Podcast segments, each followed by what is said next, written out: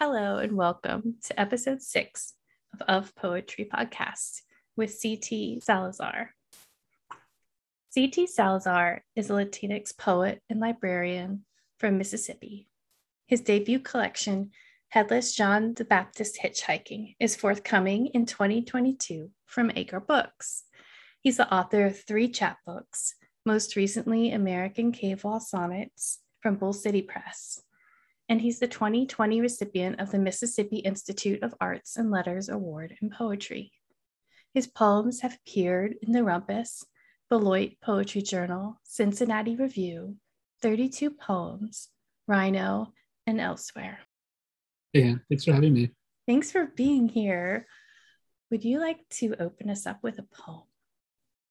Yes, let me pull it up. Uh, okay, so this is a poem that's um, part of the full-length collection, Headless John the Baptist Hitchhiking. And this is uh, titled Forgive Yourself for Seeing It Wrong. Under the rose quartz clouds, even a man glimmers like a bride, his hatchet a bouquet. I am waiting for his tears to turn pearl, ache and its flag of unfurling twilight the telephone wires make a strange harp over our heads, and if we weren't here, who would talk about heaven? Root ridden and a little afraid of the notion that light has a tendency to keep going, like my father on his motorcycle. Maybe I've spent too much time listening to the distant rain on rooftops of people who may kill each other and believed it's not too late for me to make this about love the man in the field and his farm truck. Even now I hear him, his voice, such a split of lark and lemon, this crooked intimacy, how the last train mixes its smoke with the dusk, and the cattle bed down around the Chevy, taking it as one of their own. Light sinking, unable to chime and helpless to touch. Thank you. And for our listeners, this is a poem that um, largely reads like a, a stichic poem or like a monostitch poem in, in the way it has long lines with um, visual caesuras in the in the centers towards the centers in some of them. Um, so that visual pause on the page is there. I just want to mention that. Hmm. And that is a poem from CT's forthcoming full length, Headless John the Baptist Hitchhiking from Acre Books, who makes beautiful books. Um, and as I read this collection, CT, um, I got to see the ways that your chapbook from Bull City Press, American Cave Wall Sonnets, kind of weaves in in terms of the sonnet river, which I think is a really beautiful metaphor, among other things, um, for how your work kind of flows and the presence of rivers and there's so much um, kind of it reads effort as effortless interplay um, and i know it's not at all but um, it takes a lot of work to get there but i really appreciated seeing that relationship between your chapbook and your full length. Yeah thanks so much. That when i was writing the american cave wall sonnets i was really worried that i was making this very isolated animal and then uh, once I had it as like a full published object, I realized that it's not isolated at all. Like it's all, it's all part of a larger thing that I'm working toward. Yes. No, I think that that that the sonnets work so well in your full length. Um, would you like to talk a little bit about your engagement with sonnets? Because I know that you gave um, a workshop with Scuppernong Books and their Five Ways of Looking at Poetry series. And unfortunately, I missed that evening. So I would love, love to hear what you talked about in terms of sonnets with folks. Yeah. So, like, um, it took me a long time to realize the why I gravitate towards sonnets in certain like points of my life because I go long distances without thinking through them or writing toward them. And then I have moments where that's all I'm writing and I've recently kind of realized that the sonnet is very much my like panic space that I retreat much like a closet into smaller spaces when I have anxiety or worry or fear. and that really came out in the American Cave Wall sonnets because I was um, kind of at a peak with like just a fear of how masculinity was ruining everything and that's that was my like first real retreat into sonnets and trying to kind of explore like this strange apocalypse that I was that I felt was very public, but at the same time very intimate to me. Like it was I wrote the first ones in like 2017, I think. And I I don't know, I was I was at a point in my life where I was just thinking like this is this thing that we all have and participate in is going to be the death of all of us. And I was just very stuck in that mode of thinking for like like two years. and that's that was like the, the the writing of the American Cave Wall sonnets was primarily that feeling.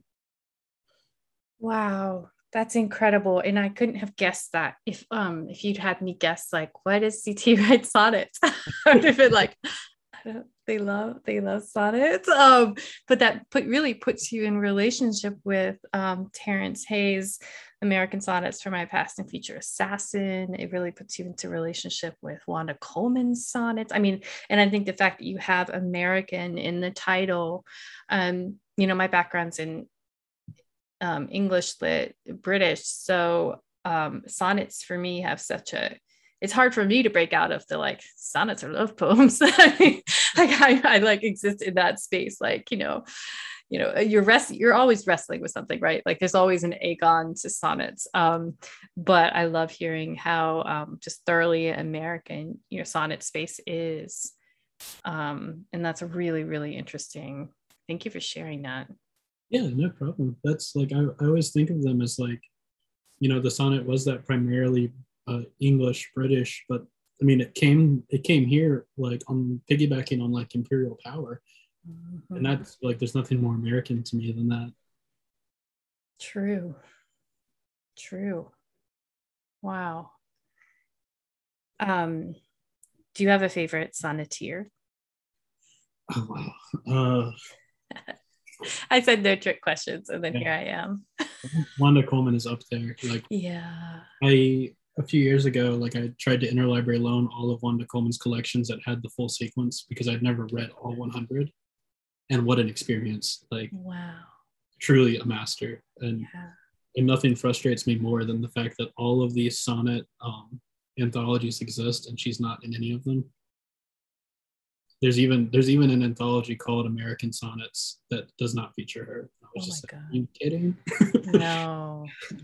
But yeah, she's probably like the top three. Yeah, mm-hmm. I agree. Um, Gwendolyn Brooks, of course, has some just killer sonnets. Mm-hmm. Danby um, Blake is a good one too.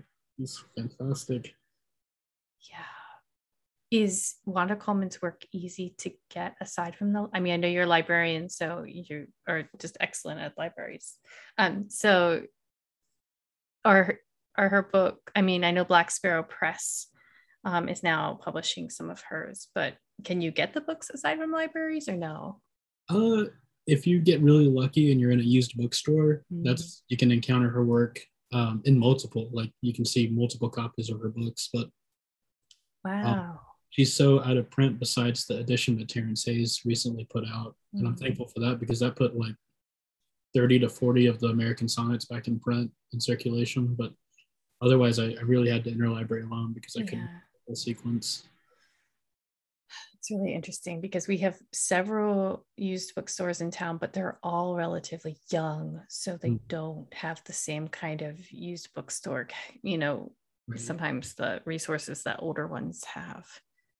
Mm, that's interesting to think about. um, one of the things I have well this could this question could go two ways and i'm happy if whatever you want to do with it or run with it um, but of course, I spent a, a, lot of time thinking about place um, in the South. And um, I believe you're really the first kind of Southern poet and writer to be on Of Poetry. So this is really exciting um, to talk with you about Souths. But in an, another interview, you mentioned that you have a Southern Baptist mother and a Latino Catholic father, and that you live in Mississippi.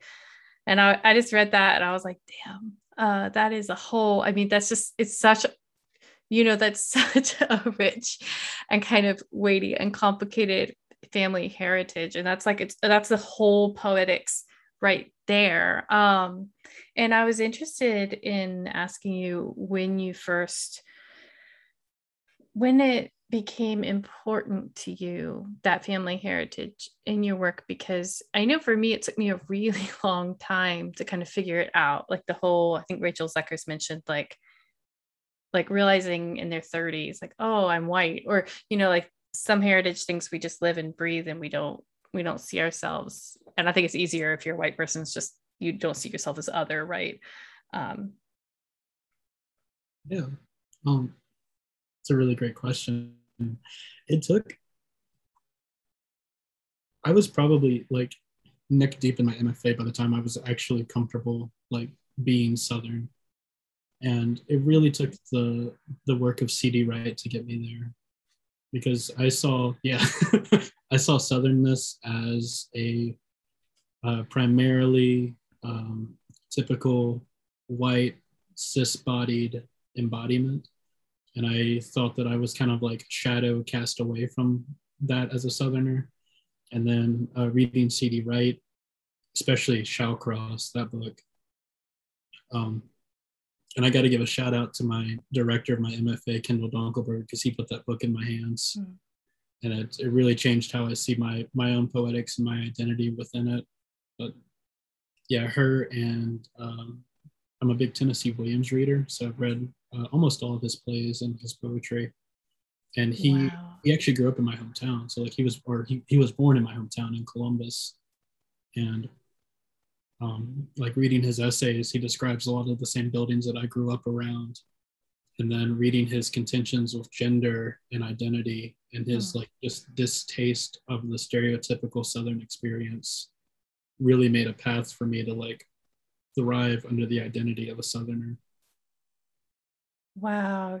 Yeah, that is I I have I've never heard anyone say that they were hugely influenced by Tennessee Williams. So I definitely want to talk more about this. Um, I love those peculiar um, influences that are really essential and particular and um, are the writers that give you, you know, permission or inroads or whatever you want to call it. Um, C.D. Wright is also a huge one for me.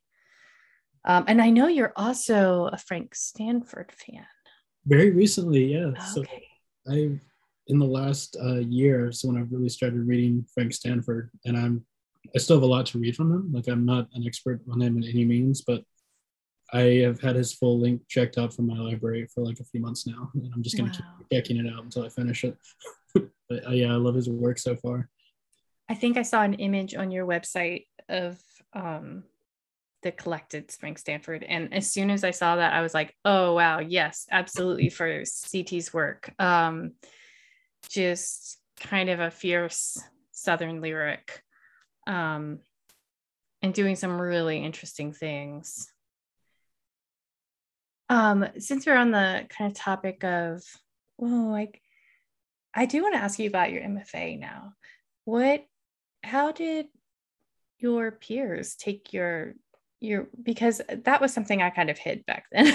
so, so being Southern, I, you know, um, I was was treated better if I didn't act Southern. Um, when my father be, went in the military, he purposefully um, masked his Southern accent. So he speaks with a kind of a mid-Atlantic sound, except when he gets on the phone with like a family member, and then suddenly it's like full Louisiana. Uh, but he said he told me, and I, I wouldn't quite use this language myself, but he said um, it, the Southern accent was synonymous with stupid. So, um, and I've written like an essay about this um, and kind of like the ghost of our language and the things that kind of haunt our speech. And so I'm curious, what, did you have any kind of, what was your experience being like a, a Southern writer in the MFA program? Very lucky. Um, my MFA was headed up by um, some really awesome poets. Like one of my big, um, someone who was on my committee for my thesis even was the poet L. Lamar Wilson from Alabama. Uh, just phenomenal poet. I mean, like unrealistically gifted. And he really encouraged me to pursue both this identity of like the southern the gender queer Mm-hmm. and i don't without like professors like that i don't think that i i, I know i wouldn't have had a good experience and I've I've read so many horror stories from other people like me that went to an MFA and were just smothered. So I'm I'm very privileged and thankful. Good. That's always so good to hear. Yeah, finding people, generous faculty to work with. Um, I mean, that's what I love about working with students is um, just how important. I mean, I think you know how important family is, how important where you are from is. Um, and you know i have a lot of international students when i teach in the summers sometimes i'll say like where are you from and they get this kind of haunted look on their face and i'm like no no no i mean like are you from north carolina like i'm not trying to like trace like are you from korea i'm like no uh, but like where you are the inflections of your speech everything it really does change For sure.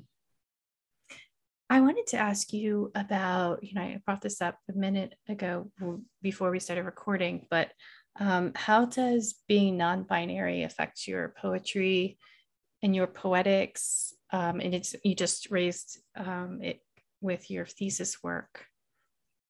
Yeah. Um, it's the forefront of my revision process. I think it comes from the way I experience gender, even. I'm very against reductivism. And I think that a lot of our, or at least the Western ideas of gender, are like reductivist at heart.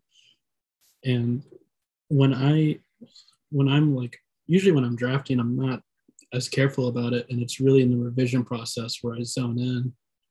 And like, I am so against any line of poetry that says the world is one thing and one thing only, or someone else is one thing and one thing only. And I will edit that furiously. And it's not even that I'm offended by it, but I'm hurt by it. Hmm. Like I, I target it in my own writing where I say, where I like just limit something to only one ability Hmm. and edit that out. And I think that comes from how I experience the world and how my like ideas of gender are perceived by others and there's a, a very short, because we are talking about Tennessee Williams, there's a very short poem of his that's a lullaby. And for years, that poem both stuck with me and bothered me. And it took me a really long time to figure out that he was ramming against how binaried our ideas of gender are. And I, that was like one of the first poems I memorized too. Ooh you just told me you memorized a poem. Would you like to recite it? I would love to recite it. Oh, I'm so excited. All right, so the the title of it is just the first line. So winter smoke is blue and bitter. Winter smoke is blue and bitter. Women comfort you in winter. Scent of time is cool and tender. Girls are music to remember. Men are made of rock and thunder, threat of storm to labor under. Cypress woods are demon dark, boys are fox teeth in your heart. And it's just this little coupled out poem that is it seems so simple, but it's not. There's so much happening in it and it's it's haunting. Wow. Yeah. boys are fox teeth in your heart. Wow. Okay, this you're you're definitely um transforming my stereotype of Tennessee Williams that I have in my head. wow. Complicated. Mm, yeah, and that's so I mean, I think with some of the really powerful things you do with lyric and image um in your work. I mean, you have a very striking lyric like and I I think it does your poetry really walks um, like a lyric narrative. And I'm saying that like lyric narrative hyphenated, not binarily or thinking about them. Um, you know, when you were saying like, I never want a line that, you know, says the world is one thing like um and i was thinking right then like oh yeah like why would you do that unless you you were trying to poke it's like poking a bear with a stick like you you know you you write a line like that if you're going to contradict it or you're going to trouble it or um it's i mean it's something i think you have to grow out of too because you really long for certainty when you're younger. You just want things or i did like wanted things to be cut and dried and you know poetry was a place where you could like make declarations maybe or um and it's not and it doesn't work that way. Yeah and it's i've really been thinking about lately too just like how to appropriately write toward like a beloved because there's so many love mm. poems that i read now and i'm like that's really mm. limiting of that person how they're just broken down to parts and it's not yeah it's not romantic to me at all like it's not it, it completely makes me miss the point of the the poem when um, someone is just a an appropriated object desire and they don't they don't have the room to be something that they actually are which is like multiple and just insane and taking up space. Like the poems that limit like that are really troubling to me. It's so good to hear you say this. Um our listener can't see it but i've just been nodding and nodding and nodding. Um because yes i i feel very much the same way. Um and I mean, even before I really knew I was non binary, I was leaving certain grammars out of my work.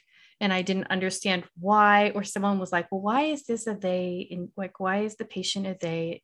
Why isn't it a she? Just make it a she. It's simpler. And I was like, no, it's really important to me. And I didn't even understand why at the time. Um, or you're bringing up love poems, which um, lately some of my friends write really incredible sex poems. Um, Jennifer Funk writes incredible sex poems. Um, Jennifer Funk because she's amazing. Oh, she has a chapbook that is really I can't wait for it to be in the world. Um, it's just incredible. Um, Benjamin Garcia, I think, writes very sexy poems.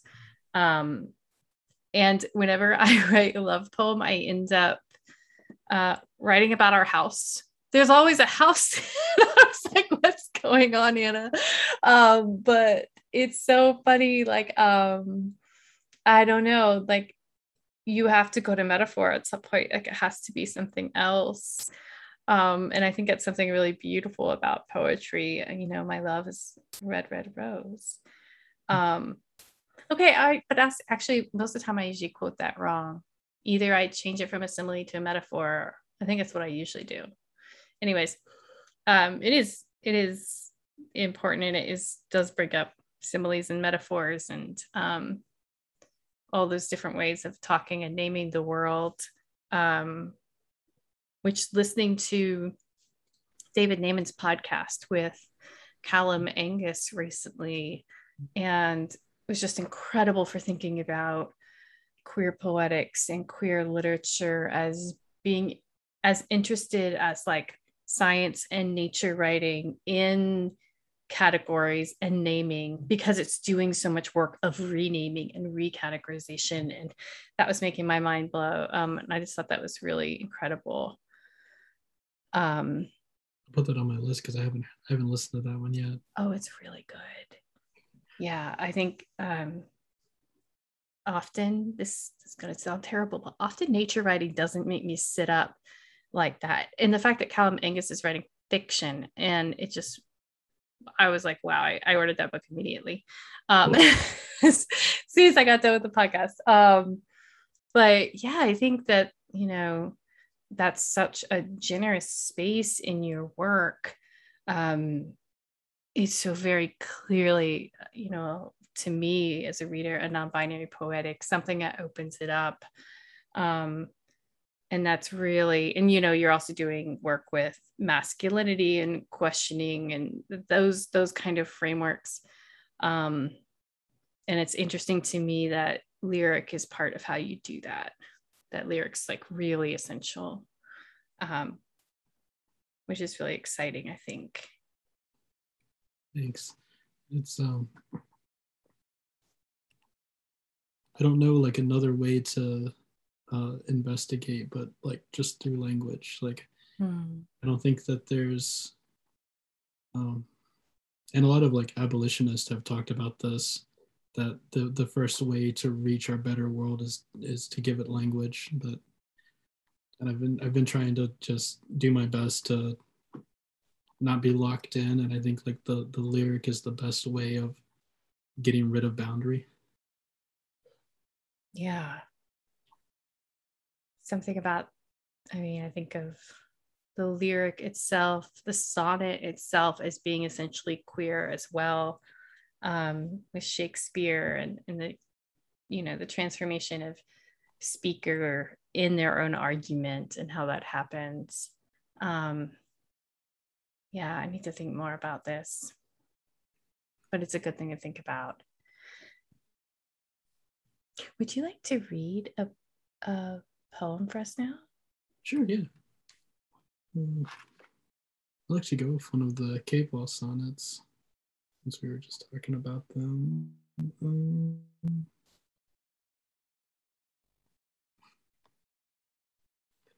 okay, American Cave Wall Sonnet.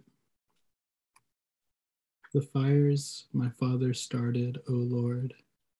Once he found a sleeping bear and named him Ramesses.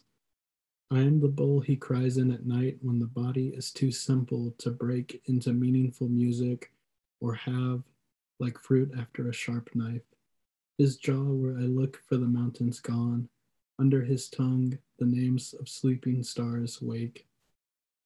For God so loved the world, he sobbed angels and circus animals as it starved, and he named these misplaced creatures fathers. My father was always talking in his sleep. Baby boy, the hurt I've brought others will visit you soon, as a beggar limping. Thank you. I'm interested that the bear comes up in Headless John the Baptist hitchhiking as well, in reference to the father. Oh, yeah, I didn't even connect that. You're right. it's really cool. It's a really cool image. Hmm.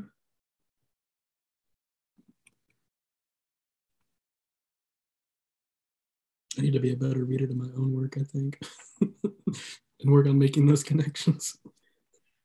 I mean, it's interesting because it can be really hard to see those things when you're in it and you're writing.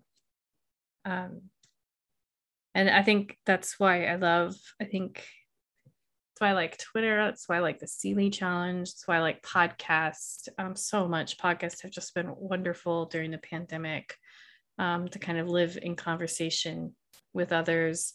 So I just think we read better in conversation with others. It's not that reading doesn't have a lot of isolated work and writing isn't a lot of isolated work but at some point you just you have to have another yeah and i like that i like seeing reading as a communal process especially mm-hmm. like as a mm-hmm. library like i i love like rural libraries to me are such beautiful spaces because it's like here's our books on the shelf so here's what other people that live here are reading mm-hmm.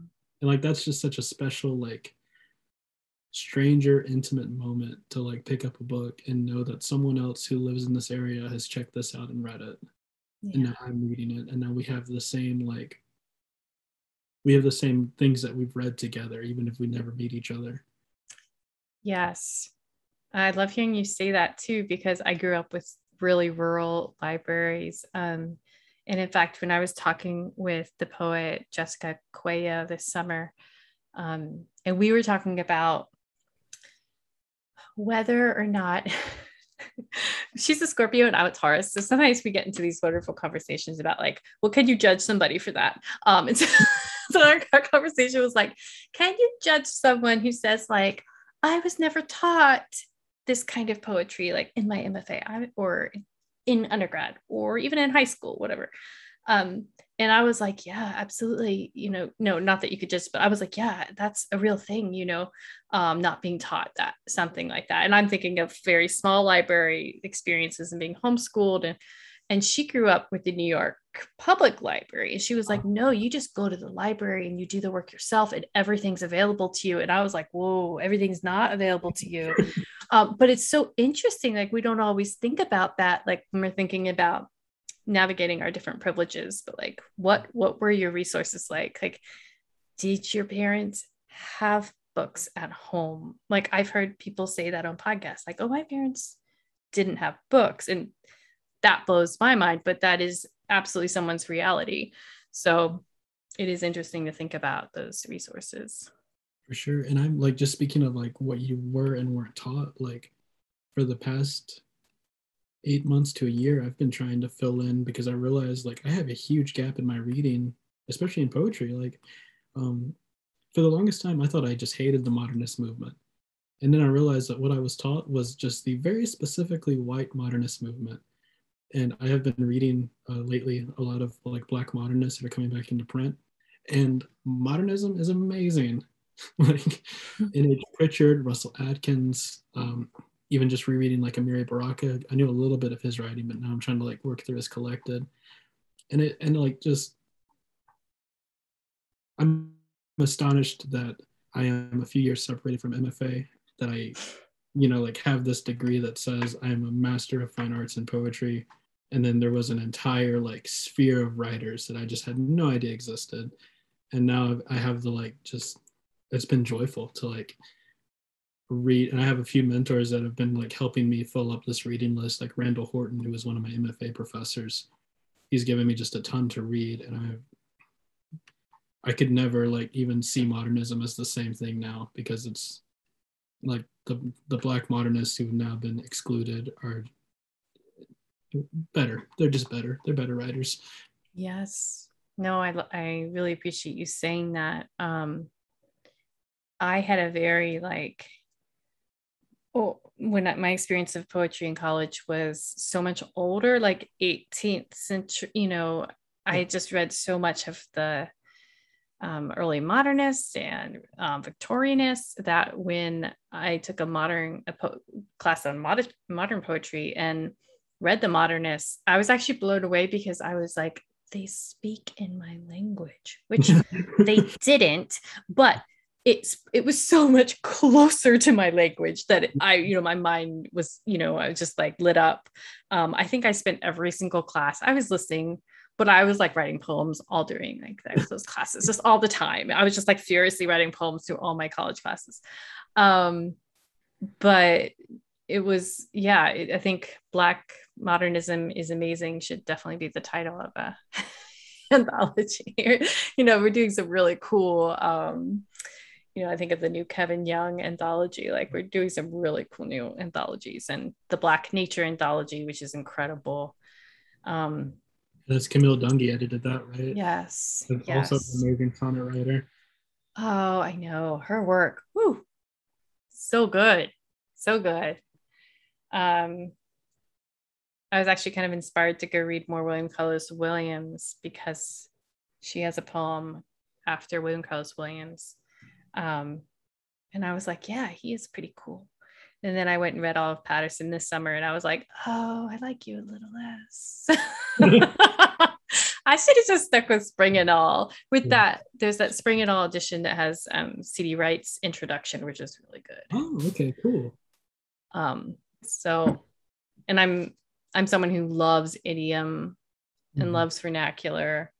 Um, so I thought I thought Williams might be more important as a figure to me, but in the end, it felt like the madmen of poets or something. Yeah. And there's a lot of gender. I mean, the gender stuff in that book is pretty chauvinist. So it's it's trouble. Williams has got a trouble, I think. Hmm. well, you are um, you are currently you just accepted a position tenure track position as a university librarian. Yeah. So you are you are set up to work with words for the foreseeable future. And you have three chapbooks out and a poetry full collection forthcoming. What else are you working on right now? I am trying to get back in the mindset of uh, finishing some plays that I had started writing a while back.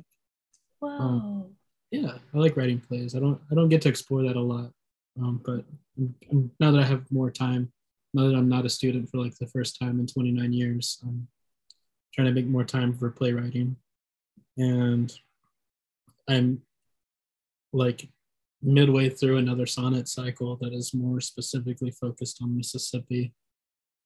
And I don't know what that will be, what it'll look like when it's finished. I I was actually on the fence as to whether or not I would publish those. And then when I made the decision to start sending them out, I thought, okay, well this this is probably I need to start thinking about how it looks as a manuscript, but that's that's way later down the road because I I think I'm just going to celebrate the full length collection for a long time. Yes, definitely do that. and just be a good reader because that's um, hmm.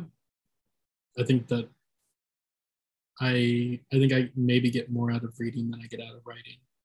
So I'm gonna just keep my nose down and keep reading for a long time.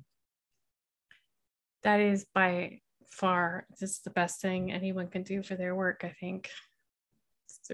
read read like books are going out of print tomorrow. I mean, um, it's definitely been huge, huge for me. Um, just the more the more diversely you read, the more often you read. Every time I see people talking about TV shows on Twitter, I'm I'm always like, this is why I read more. because I'm not I'm not watching all these things. I'm like the White Lotus. I'm like, okay, yeah, I've seen, I saw, a, you know, pass by me on but that's that's also a total lie because my partner and I have been binge watching True Blood. So I mean so we do we have our we have our fun TV too. Um, we call it we we tell the kids we're like we're gonna go watch Southern Vampires now. but go to bed. um yeah well um, I don't know, vampirism, vampirism is pretty pretty apt for the South in many ways, for the white South. Oh, for sure. I thought about that, but you're absolutely right. if you can, if you can put up with the accents, which are so bad, so bad. Um, but when you think about it, it's like they're mostly Canadian actors or European, like doing these Southern accents that are just so bad. Um, but it's okay. It gives us something to uh, use against each other in the evenings. Terrible accents. Um, yeah, I think thinking about the different kinds of Souths is also it's important in your work.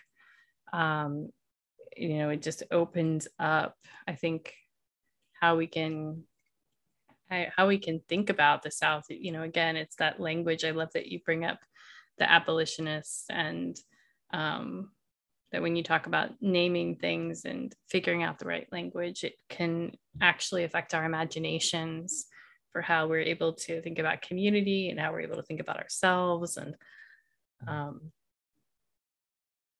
yeah, it's it's still it's still troubling to me how often I see people lambast the South as though it was one thing. Yeah, and I'm I'm trying to be better about working on my own um, perspective, mm. I, I, should say. Um, because I have a lot of contentions with the South, and then I, I've, lately I've been running into this like you're not the only person who lives here. You're by far not the only person having a singular experience here. So I've I've been trying to like reconcile the fact that there's so many different kinds of people that live here and that are affected by so many different things operating here.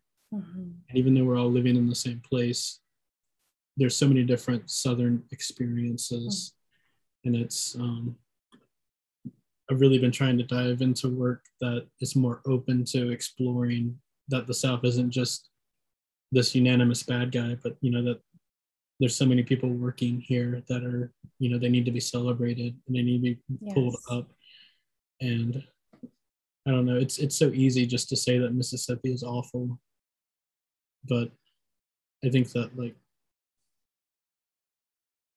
I love it so much. Hmm. Just because I, I know the people that are, I mean, dedicating their lives that are the people that have lost their lives trying to make it hmm. better. And I think that that is the most outrageous form of love. Hmm. Yes. Yes. That's where I fell in love in Mississippi. Oh. Biloxi. Mm-hmm. Yeah. I've written a little about it, but I mean, it was Hurricane, we were doing cleanup from Hurricane Katrina. And it was like six months after Katrina. And just seeing the state of people's homes six months after was pretty eye opening. Um, yeah, just every there was still so much that needed to be demolished, like before it could even be rebuilt. And and it's like people give it this idea or like this identity that it's a state that just wants the worst for people, and it's like no, it's a state full of black and brown people who have been gerrymandered out of all representation. Like it's not Mississippi is not a place just full of villains. No, no, I know the the, violent and legalized oppression. Um, yeah, that keeps people from voting. It's, it keeps them from engage civil engagement and all kinds. I mean, it's just also the more historical reading I do. Um, I don't know if you've read the Slaves War. I'm reading that right now. Um, I haven't read that, but I've been. I need to put it on like my list because I've I've seen it's come up in a lot of conversations lately. People are like, "Hey, you should read this." Yeah, it's really you know just actual testimonies from enslaved people mm-hmm. in the South. Um, that's huge. But also just realizing that, like, where I stayed at a writing residency this summer, it's called the Weymouth Weymouth Center, and it was um, the estate of um, James Boyd, who was an, a North Carolina novelist. Right. Um, and he and his family bought the home after the war. Um, you know, it was later early 20th century. But um, the town is a sundown town. Southern Pines is a sundown town, and it it's so weird. Like it's um, the fact that it was owned by um, Northerners. It was founded by Northerners who set up a sanitarium um, and then they said, like, there was an article in the paper where this doctor was talking about it. And he's like, hey, we really solved the race problems. We don't have a race problem. We just told Black people they couldn't work or live in the town. And then we told them, we put them in this town next door, and it's called Jimtown. And CT, I was like reading this as I was staying there, and I was just horrified. But then at the same time, that's so many towns all over America. And also, it just, it shows you just, um, there isn't this division between North and the South. Like the economies, the, the intimate economies, the actual economy, like are just enmeshed and entangled. And they still are. I mean, they like, still are. That's, I, I think it was Jericho Brown who said a long time ago that if if one person is still affected by an action, then it cannot be history. Exactly. And that's I mean, he's absolutely right. That's our economies are still built to exploit, and so much mm-hmm. of our structure is still exploiting. So it's, I mean, we have more to work through than ever. That's like, there's there's just, you know, we could talk about it for like three more hours. yeah. I know. Um, yeah, there's just so much, and that's why I think po- poetry that troubles understandings of the South, poetry that confronts things about the South. Um, I mean, I love that you're doing it in a really high lyric way. Like I've read some of your Mississippi sonnets, um, I believe, and we've published them at Moist Poetry Journal. Um, and they're pretty incredible. Thanks. So I'm very excited to hear that's a potential project for you. Would you like to read um, a final poem for us? Oh, sure. Yeah, yeah. Okay. Um, find one. Okay. Uh, so this is from the full length collection. It's easy to become king of a place no one wants to live in. But it's really hard to stay alive after that. There is what is real, and there is what will be real, and this logic beheads me over and over I named the scarecrow Ozymandias. I think my insides as strange aquariums for little blue fish when I'm falling asleep. I said, I'm sick of you, but I meant to say, I'm seasick of you. Rain is usually the first sign a curse has ended, but it means so little to my family's drought dry bones. Still, the sky says, non believer, hinge open your jaw for me. the star filled starfield. Here I believe no country like the country where you and I, for the mercy of the barn bending into the meadow, bend back and demand a life this dirt could never really give us. That's okay. This was a language I was never meant to speak, but here I am, speaking it. Like a paper tiger unfolding in a field, I am waiting to be unrecognizable. How could I love you in one single shape? Any crease made by your hands makes me a treasure map. I'm a temple bell when you ring me.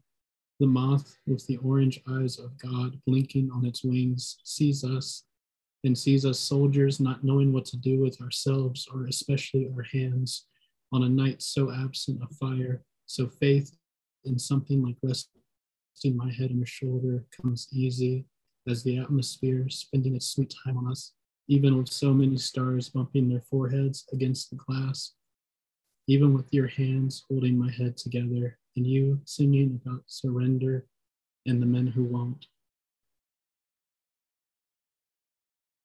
Thank you so much, CT. That was beautiful. Thank you, Hannah.